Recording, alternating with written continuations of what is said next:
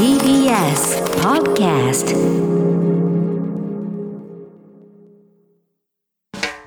発信型ニュースプロジェクト。荻上チキ。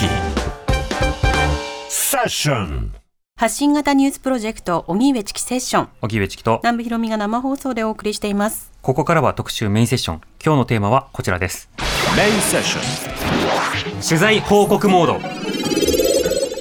教育の機会を奪われた日本で暮らす海外にルーツを持つ子どもたちその現状と必要な支援とは？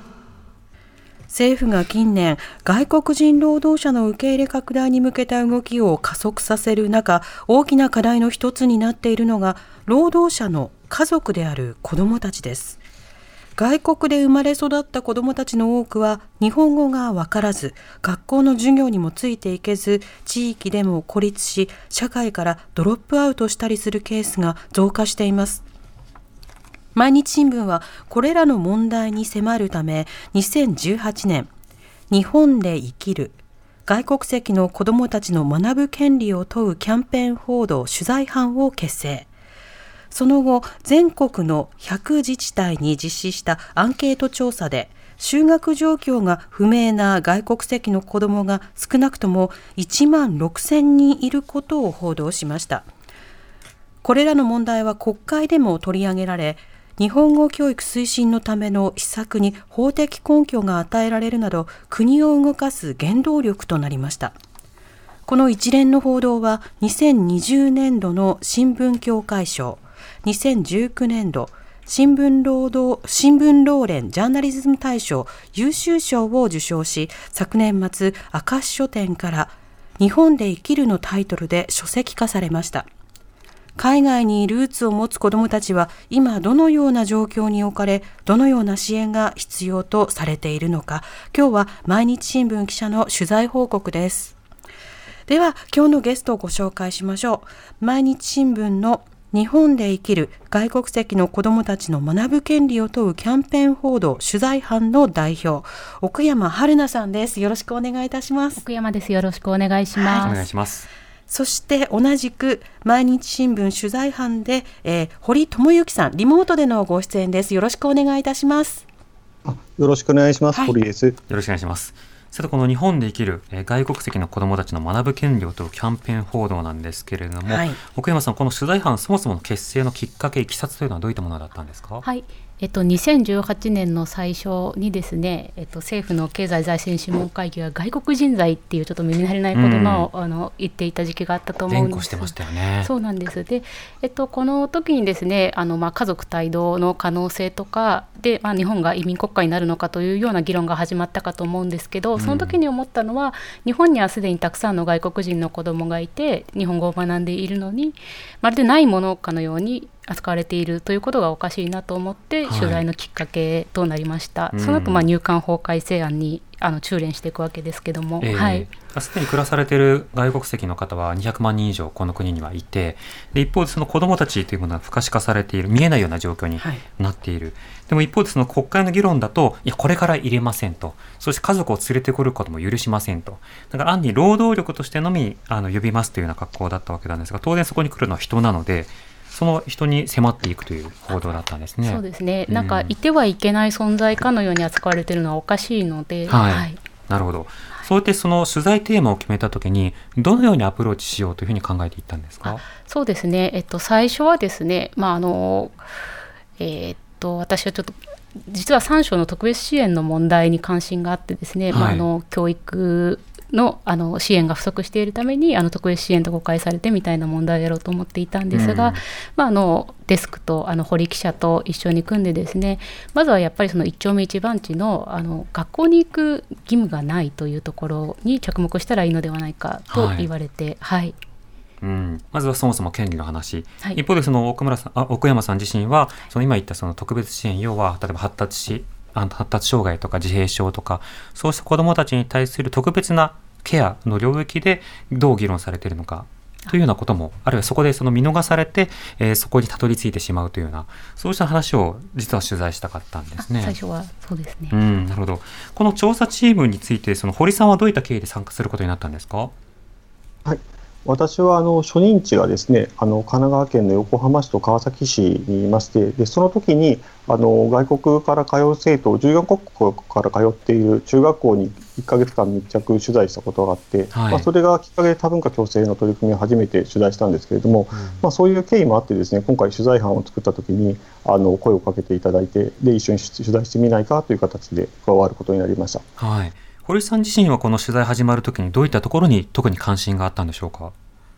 そうですねその、えっと、横浜の中学校で取材したときに、あのその中学校自体は非常にその当時にしては先進的な取り組みをしていたんですけれども、うん、ただ、それ以外の地域がどうなのかなというのをあまり知らなかったので、はい、それ以外の地域をちょっと見てみたいなと思ってあの本当に同じような体制が支援体制が取られているのかどうかあの確認してみたいと思っていろんな地域を歩きました、うん、先進事例なんかを、ね、取材するとこれが全国に行き届けばいいなというふうに思う一方で全国はどうなっているのかこれは確かに関心持たれるところだと思います。堀さん実際取材されていて全国どうでしたか？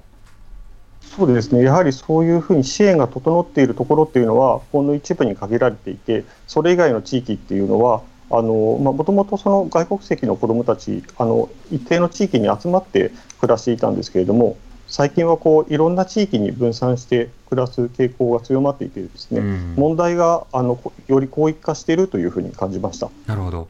こうした問題、あの以前からあるというには指摘されていたわけですけれども、奥山さん、どうしてこれは日本の制度の中から放置され続けてきたんでしょうか？あそうですね、えー、っとまあ、実はですねその完全に放置されていたわけでもなくて、まあ、この30年の話で考えると、うん、なんか平成の時代は入管法改正に始まり入管法改正に終わったとかって言われますけど、まあ、1990年の入管法改正で、まあ、日系人のブラジルとかペルーから、はい、はい、労働者が入ってきてその子どもたちが学校に行かないっていうのが、まあ、2000年ぐらいにあのだんだん言われ始めてですね、うん、で、えっと、不修学っていう言葉があの、まあ有名になって出てくるわけなんですね。で私が大学にいた2004年15年ちょっと前なんですけど学校の授業で不修学っていう言葉を教わってそのこの子たちの存在を知ったと。はい、でその後ですね、まあ、散発的な調査はあったんですがちょっと全国的な動きにまではならなくて、地域が限られていたっていうのも一因かもしれません。あの当時は北関東とか東海地方とか、うんうん。はい、あの町の問題であり社会全体の問題ということとしては認識されにくかったかもしれないですね。うん、はいではそこにはどういった問題があるのか今不修学という話もありましたので一つずつトピックを掘り下げていきたいなと思います。まずはこちら。閉ざされた扉修学不明の子どもたち。はい。今、不修学、修学不明の子どもたち、あのいろんな言葉で読みますけれども、こちらについてはどういった取材手法を小山さん、取られたんですか？はい、えーとですね、まず全国の、えーと、外国人の子どもが多い100の自治体をピックアップして、はい、でそこに住民登録されている数と,、えーと、学校に行っている数をあの確認していきました、うん、あ年代はあの6歳から15歳で中、えーと、小中学校に在籍しているはずの義務教育年齢の子どもですね。あなるほど、はい、そもそも数が何人いるのかそして学校に実際何人行っているのかを、まあ、引き算すればなんとなく見えてきますよね。そうなんです、うん、で住民登録があるのに学校に行ってるかわからない修学不明が1万6000人少なくともいるっていうのがこの100自治体アンケートでまず明らかになったことでした。うん、あとプラス事例をあのまあ、各地を歩いて取っていったということですね。はい、あくまで100自治体なので全国の自治体もっとありますから、はい、ということはもっともっと実際には存在するんじゃないかということですか？あそうですねであの文部科学省は結局あの私たちのスキームと同じスキームであの全国調査をやって、はい、そうしますとあの2万2000人あの学校に行ってるかわからない外国籍の子がいることが明らかになりました。うんなるほど。この数についてはまずどう思いましたか？えっ、ー、と2万2000人ですかね、はい、えっ、ー、と結構まあ教育関係者の中とかでは多いとかってびっくりされたみたいなんですけれども大体同じ、大体そうですねあのそんなに驚くべき数字ではなかった。ただこの中には本当に2万2000人学校に行ってないわけじゃなくて外国人学校に行ったりとか、えー、住民票だけ残して帰国してしまった子も含まれているとは思うんですけれども、うん。はい、取材実感としてはおおむね合ってるだろうという感覚なんですね。で、ね。はい、さらにその数を明らかにするだけでなくて話を聞くということをしてましたがどのようにアプローチをしてその取材対象者と会っていくんですか？そうですね。これがなかなか見つけるのが難しくて、うん、そもそも行政ですらちょっと接触ができていない子どもだったりもするので、はい、ただまああの過去の事件とかですねあの、まあ、日本語教教育関係者からまあなんかそれとなくこう情報を取っていく。ただ非常にプライバシーの壁があって大変だったんですけれども、その中からまあ数人取材が実現したという形でした。なるほど、はい、なんとなくこうネットワークをたどってたどってね当事者にたどり着くという格好だったんですね。はい。ではそうした中でこの取材班が修学不明になった子どもたちの足跡を追っているということで本、えー日本で生きる外国から来た子どもたち。その中から一部、えー該当パートを抜粋して読みたいと思いますどんなケースがあるのかお聞きください不修学の連鎖、命を落とした歩み。三重県四日市市、ブラジル。伊勢湾岸に広がる中京工業地帯の要、三重県四日市市。空高くそびえる煙突の下に小さな木造アパートがある。2017年の夏、アパートの一室に6歳の女の子がいた。外出を禁じられ、学校にも行けず、カーテンの隙間から外の様子を覗き見ていた。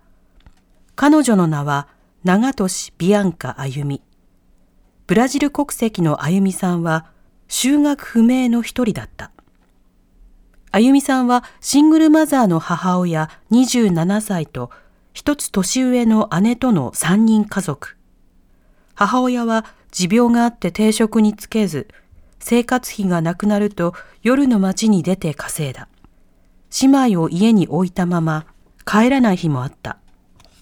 母親の交際相手が変わるたび、一家は転居を繰り返した。奈良、岐阜、愛知、滋賀、三重。姉妹は保育所や幼稚園にほとんど通えなかった。家庭内ではすでに異変が起きていた。あゆみさんが小学校に入る半年前、母親がペルー人の男37歳と交際を始め妊娠する。2016年11月には姉の背中や首にあざがあるとして小学校が鈴鹿市に虐待の可能性を報告。姉は3週間ほど児童相談所に保護された。この時姉は児童相談所の職員にペルー人の男から暴力を受けたと訴えている。首を絞められた。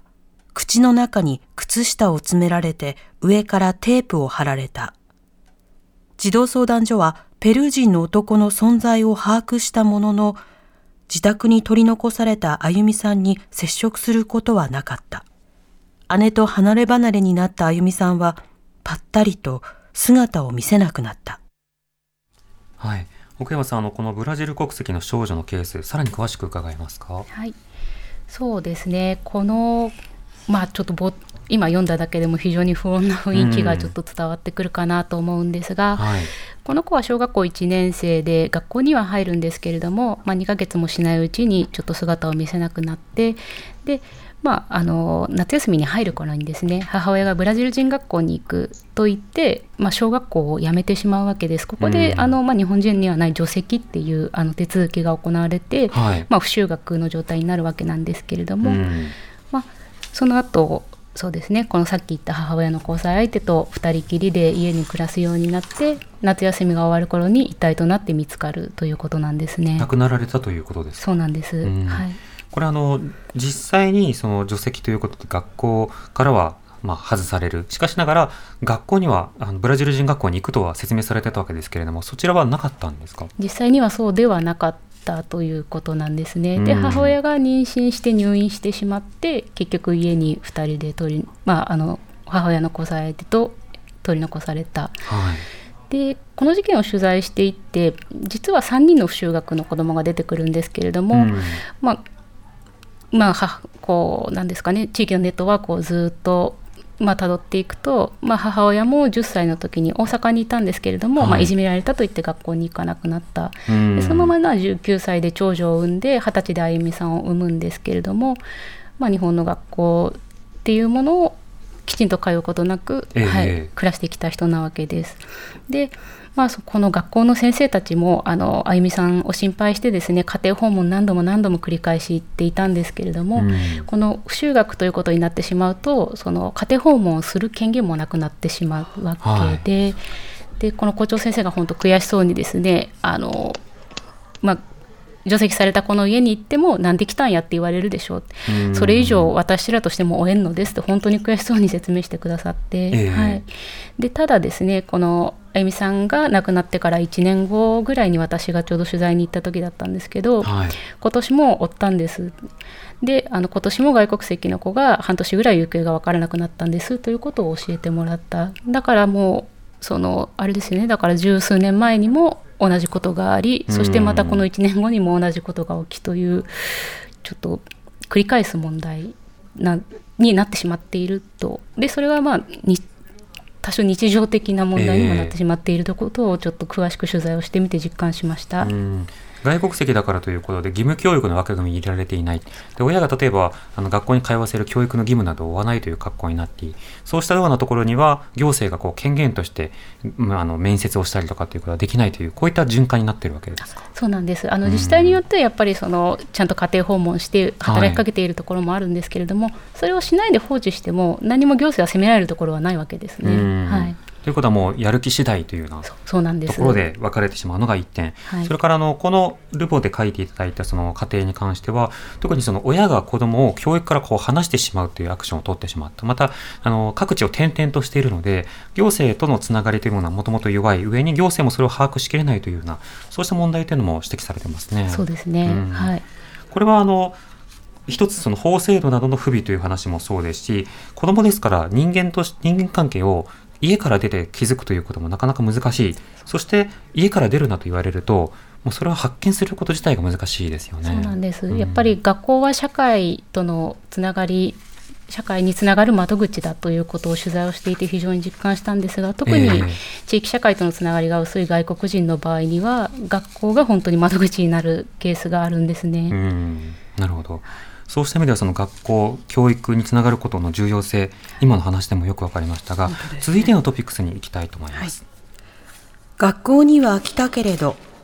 無支援状態の子どもたち。はい。無支援状態。堀さんこの無支援状態というのはどういったことなんですか？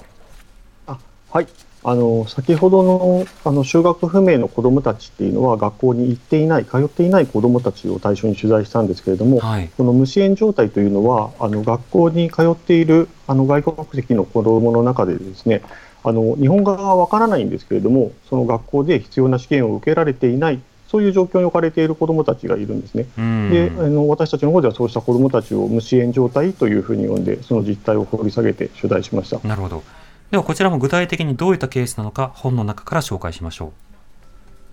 自力で学ぶ限界。無支援状態1年半のサロチャー。山口県タイブラジル。タイから来た中学生の娘がいます。日本語が話せず困っています。2018年9月山口県下関市で外国人に日常会話を教えるボランティアの日本語教室に一通のメールが届いた。数日後、タイ国籍の母親35歳に連れられ、中学2年生の八代サロチャーさん15歳が教室にやってきた。日本に来てすでに1年半が経つのに日本語が思うように上達しないという。学校は日本語教育などの支援をしておらず、サロチャーさんは意味もわからないまま、教室でただ黒板の文字を写す日々を過ごしていた。サロチャーさんが小学4年生の時、母親が日本人の八代哲也さん47歳と再婚した。日本語が話せないことに不安を感じたサロチャーさんは母親と離れ、タイに残って祖母と暮らしていた。しかし2017年4月、母親と会えない寂しさが募り、中学2年生で来日した。哲也さんは日本語教育について市に相談したが、指導できる教員がいないと説明された。サロチャーさんは担任が書く黒板の文字を懸命に写した。担任も教科書の漢字に仮名を振り、独学のタイ語で説明したが、日本語は上達しなかった。先生が何を話しているかわからず、教室で座っているしかなかった。心配した哲也さんは1年半にわたり、市に日本語教育の充実を訴え続けた。市は県に日本語教育のための教員を要望したと説明するが、日本語教育が必要と判断された児童生徒が少ないためか予算がつかなかった。市には2018年度、サロチャーさんのように日本語教育が必要な小中学生が7校に11人いたが、8人が無支援状態だった。なるほど。学校に通うことはできたけれどもそこで授業に置いてけっぱなし。日本の言葉そして日本の例えば文化とか風習とか制度とかそうしたものに対する、まあ、通訳役、うん、まあはい、橋渡し役がいないということですね。堀さんこの取材の件より伺いたいんですけれどもこうした無支援状態の方の取材というのはどうやってアプローチしたんですか？はい。これもですねあのつながりがなかなかないので、うん、あの各地の日本語教室とかあの各地で本当に熱心にあの支援されている支援者の方々がいらっしゃるので、はい、そういう方々が集まる機会に参加してあのそういう子どもがいないか探していきました。うんなるほどそうした無支援の子どもたち、あの先ほど一部自治体の話はあのされたんですけれども、日本全体としてはどれぐらいの規模あると堀さん考えられますか？あはい、これはですね、あの2018年の文科省のデータで、日本語教育が必要な児童生徒っていうのは今約5万1000人いると言われているんですけれども、うん、このうち指導を日本語教育を受けられている子どもというのは8割の4万人ぐらいなんですね、はい、で残りの約2割の1万1000人がこうした指導を受けられていない無支援状態の可能性があると見られています、うん、それはどうして無支援状態になってしまうんでしょうか？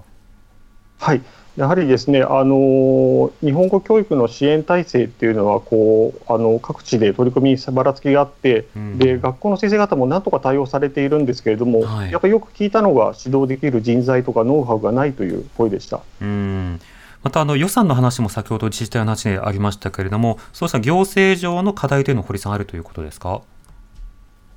そうですね。行政によってやっぱりそのあの今ですねあの1校に在籍する人数が例えば1人とか2人とかすごい少ない人数で在籍するケースがあって、はい、そこにあの学校の先生1人を当ててっていう指導はなかなかできないんですね。で代わりにボランティアの人を当てようとするんですけれどもそもそもその地方ではその外国語、まあ、英語だけじゃなくてですねモンゴル語とかあの特殊なあのなかなかない地方では人材を確保するのが難しい言語もあるのでなかなか地方ではあの対応が追いついていないというような現状がありました。うんそうしたその言語理解やサポートができないということですと、あの先ほどあの少し話もありましたけれども、その特別支援学級の方にまあ誤ってというかミスマッチでつながるというケースもこれもありそうですよね。あそう思いました取材をしていて実感として。はい、そのあたりはミスマッチになればお互いあのせっかく取り組もうとしてもあのベストな教育というかはまった教育ではないので誤った例えば医療につながったりであるとかその必要なそのコミュニケーターがいなかったりというようなことにもなりますので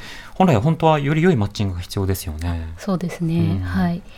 えっと、やっぱりなぜその最初に特別支援をやりたいかと思ったかっていうとそのまあマイノリティの中のマイノリティみたいな話でなぜかなとこう皆さん不思議に思うかもしれないんですがやっぱり無支援からその特別支援に行ってしまうということを端的に示す一例なのではないかということ、プラスあのまあ、実は2017年の2月に文部科学省があの25の自治体をピックアップしてその特別支援学級の日本籍と外国籍の割合を調べてたんですけど、そのデータを公表していないっていうことが分かってこれはちょっとおかしいしそのそういうことをやっぱり社会に提示して、まあ、その外国籍の子がやっぱりその判断も難しいんですよね、あの日本語の問題なのか、障害の問題なのか分からない、ね、文章問題が読めないから答えられないというような状況に置かれるとか、コミュニケーションができないから質問に答えられないとか、はい、そうしたその就学支援の足りない状態、無支援状態の課題というのもよく分かりました。さらなる課題もお知らせの後。TBS ラジオ。荻上チさて今日の特集メインセッション、はい、教育の機会を奪われた日本で暮らす海外にルーツを持つ子どもたち。その現状と必要な支援とはというテーマでお送りしています。あの海外からもですね今日はあのメールいただいておりましてそのスイスからメールをくださった立ち木のポーズさんという方いらっしゃるんですけれども、はい、スイスではたとえ親が違法滞在者であったとしても正式な滞在許可が警察からまだ降りてなくても子どもは学校に通うことができます。そのための教科書であるとか鉛筆であるとかさまざまなものが毎年無料で支給されますというようなメールもいただきましたました。あのこういったその難民支援のねそのいろんな積み重ねとか歴史性とかいろんなものもこういった教育現場での取り組み一つ一つに試されるということもあるんですね、あのこの後お知らせについても特集続きますが、はい、いろんなメールも紹介していきたいというふうに思います、はい、時刻はまもなく5時になります。知る若手動かす荻上チキ。セッション時刻は5時になりました今日の特集メインセッションは教育の機会を奪われた日本で暮らす海外にルーツを持つ子どもたち。その現状と必要な支援とは？ゲストは毎日新聞の奥山春菜記者そして堀智之記者です。よろしくお願いいたします。お願いします。はい、さてリスナーの方からこういったメールもいただきました。はい、えー、群馬県の林さんからいただいたメールです。ありがとうございます。私は小学校や中学校で特別支援教育に関わってきました、うん、支援学級には母が外国籍しかもシングルでの子が多く在籍していました。中には日本語がおぼつかないだけで特に知的に問題はないのにという子も含まれていましたしかし支援クラスの担任は言葉を覚える時期に日本にいなかったのだからという考えで知的な遅れは疑っていませんでした。故にその子は普通教室に行き分からなくても板書を書き取るという、えー、苦しい毎日でした。どちらのケースもその子どもたちはには適した環境ではないので介助員として関わる中で歯がゆいばかりでした。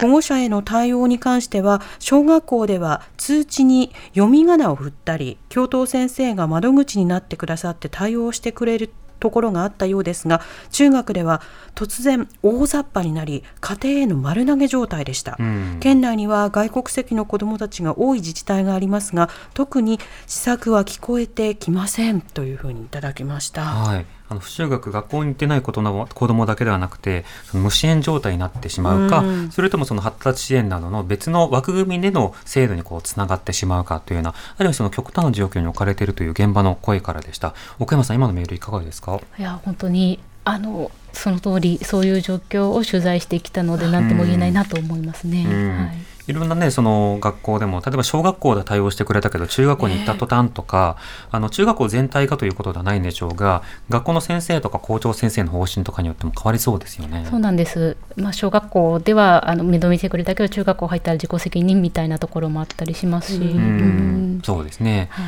だから、あの、今、例えば別のその障害者支援の法律の方では、合理的な配慮をすべての人にということで、その意味ではその、まあ、発達支援とか特別支援につながるというのは、合理的配慮の一つの手段ではあるはずなんだけれども、外国籍の子供などに対する合理的配慮という手段がメニューとして弱いがゆえに、こういったそのある種放置放任状態にもなってしまってるんでしょうかね、うん、地域によってやっぱりいたりいなかったりっていうことも大きいと思います。学校によっていたりいなかったり、地域差が。はい。うん。今のメールは堀さんいかがですか？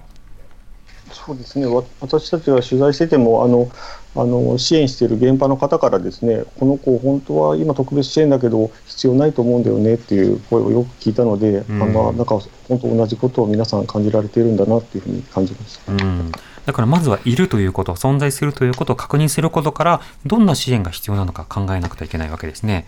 さらに続いてのテーマも考えていきたいと思います。サポートを受けられない子どもたちの中で、こうした事例もあるということで、続いてはこちら。ドロップアウトの先に。はい。えー、堀さんあの取材班では義務教育を終えた後の方やあるいはその学校につながれなかった方のその後いろいろ調査されているということですがその後の調査ということではどういった調査されたんでしょうか？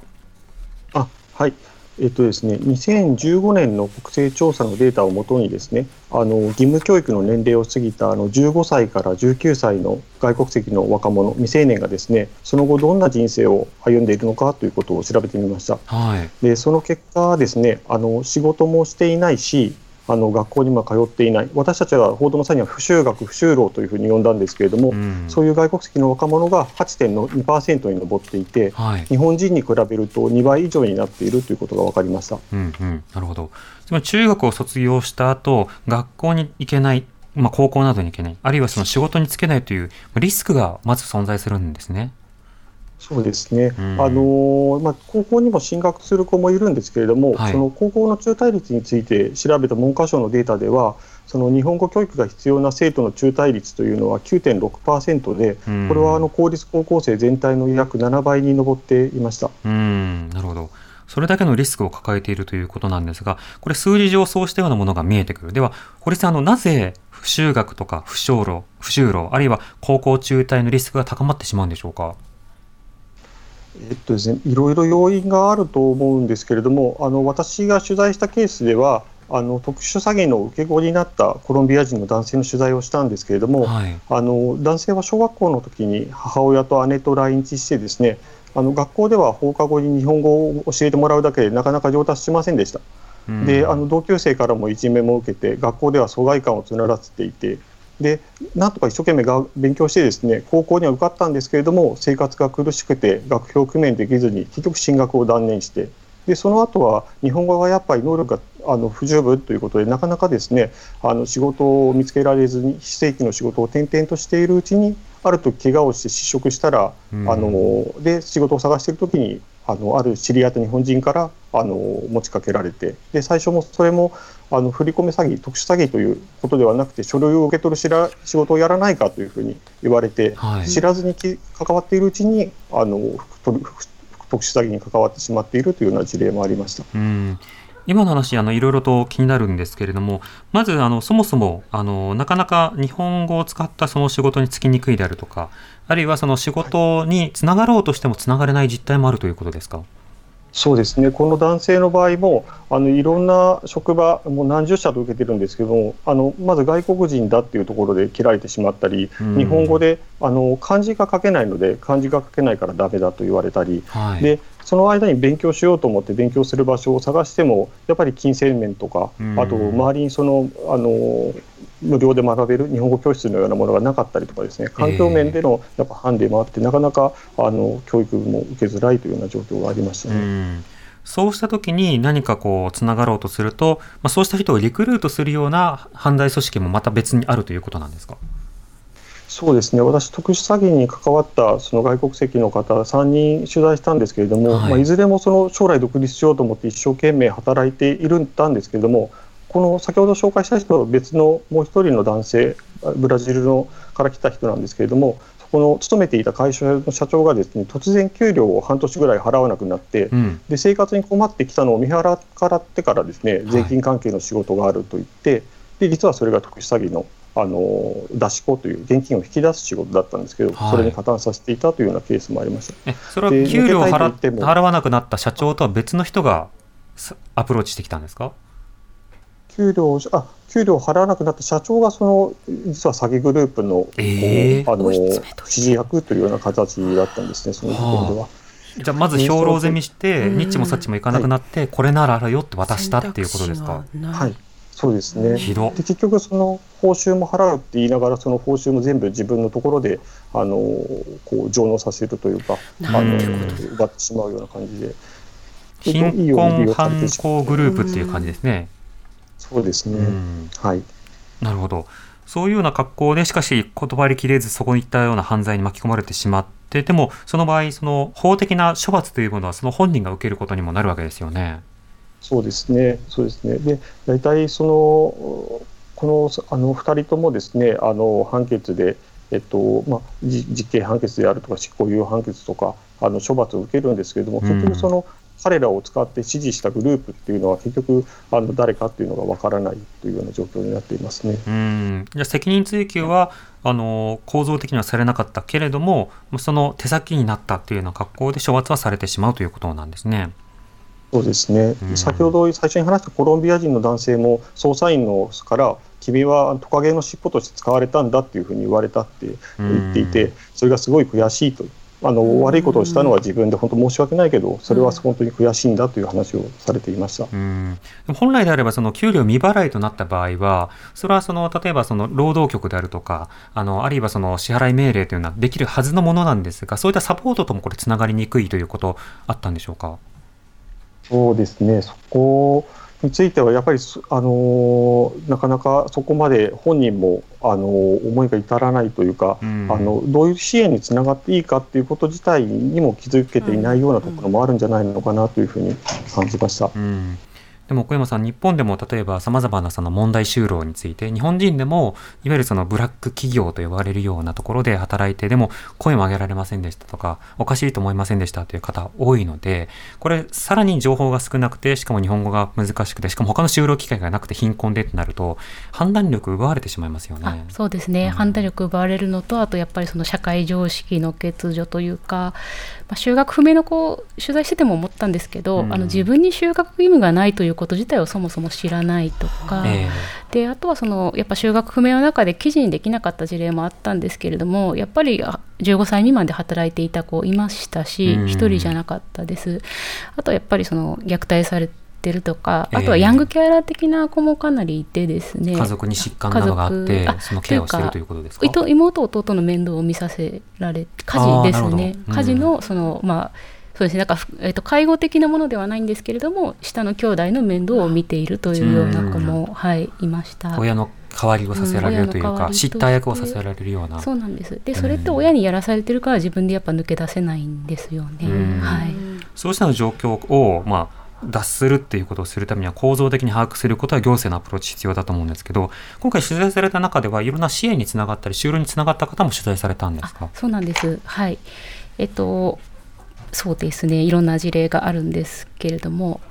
えーと、就労につながった方がいいですか？支援につながる。どちらでも。はい、はい。えー、あの必要なあの、はい、選択肢が何かということをちょっと考えたいので。あなるほど、はい、えっ、ー、とまあ、三重県松阪市でですねあのフィリピンから来た兄弟が2人で半年ぐらいずっと家にいたという事例をちょっと取材をしてですね初めて学校に行くところを見たんですけれども、やっぱり最初周りの子と目を合わせることもちょっとできないような非常に恥ずかしくて、で半年家にいたんで体力も落ちていてですねあのランドセル背負ってでもちょっとよろけてしまうような感じだったんですがだんだん足取りもしっかりしてでえっと、お父さんが仕事を思い切って辞めてですねあの日本語を子どもたちと一緒に勉強するっていう選択肢を取るんですけれども、うそうやって親御さんも社会につながっていったという事例は見たことがありました。さっき言った教育は社会につながる窓口っていうのを実感しました。ということは親が今どういった状況なのかにせよ一定の例えば滞在許可を前提として与えてでそれに対してさらにその勉強させる期間と猶予と生活を支援すれば親にも余裕ができて子どもにもしっかりと教育を受けられるような余裕ができてっていう親の支援もこれセットで必要になってくるんですね。本当はそうですね、うん、堀さんはこのいろんな選択肢につながった事例というのは他にいかがでしょうか？そうですね。あの私が取材した、まあ、あの気持ちの精神面でっていう話になってしまうんですけれども、はい、あの千葉県勝柏市に来た中学生で来た女の子を取材したんですけれどもこの子日本語が全く分からなくてなんとか覚えようと思ってですね各地のその地元の夜間中学とか日本語教室回って一生懸命勉強したんですけれど、うん、やっぱそのあのなかなかそれでも学校に打ち込馴染めなくてでそんな時にあの指導していたボランティアの先生があの急がなくていいよゆっくりやればいいんだよっていうふうに励ましてくれたそうなんですね。えー、で彼女はその言葉がすごい勇気づけられてやっぱ誰かが気にかけてくれてると思えることがとても嬉しかったというふうに話してました。で彼女はその時体験したことをスピーチにまとめて全国の弁論大会でこれあの話したらそれが最高賞を受賞したんですけれども、はい、でまあ、そういうきっかけあの人とのいい出会いがあってですね今その貿易関係の仕事に就きたいという目標に向かって勉強に励んでいるそうです。うんいろいろな教育につながるということは、まあ、とても重要なんだということが分かります。で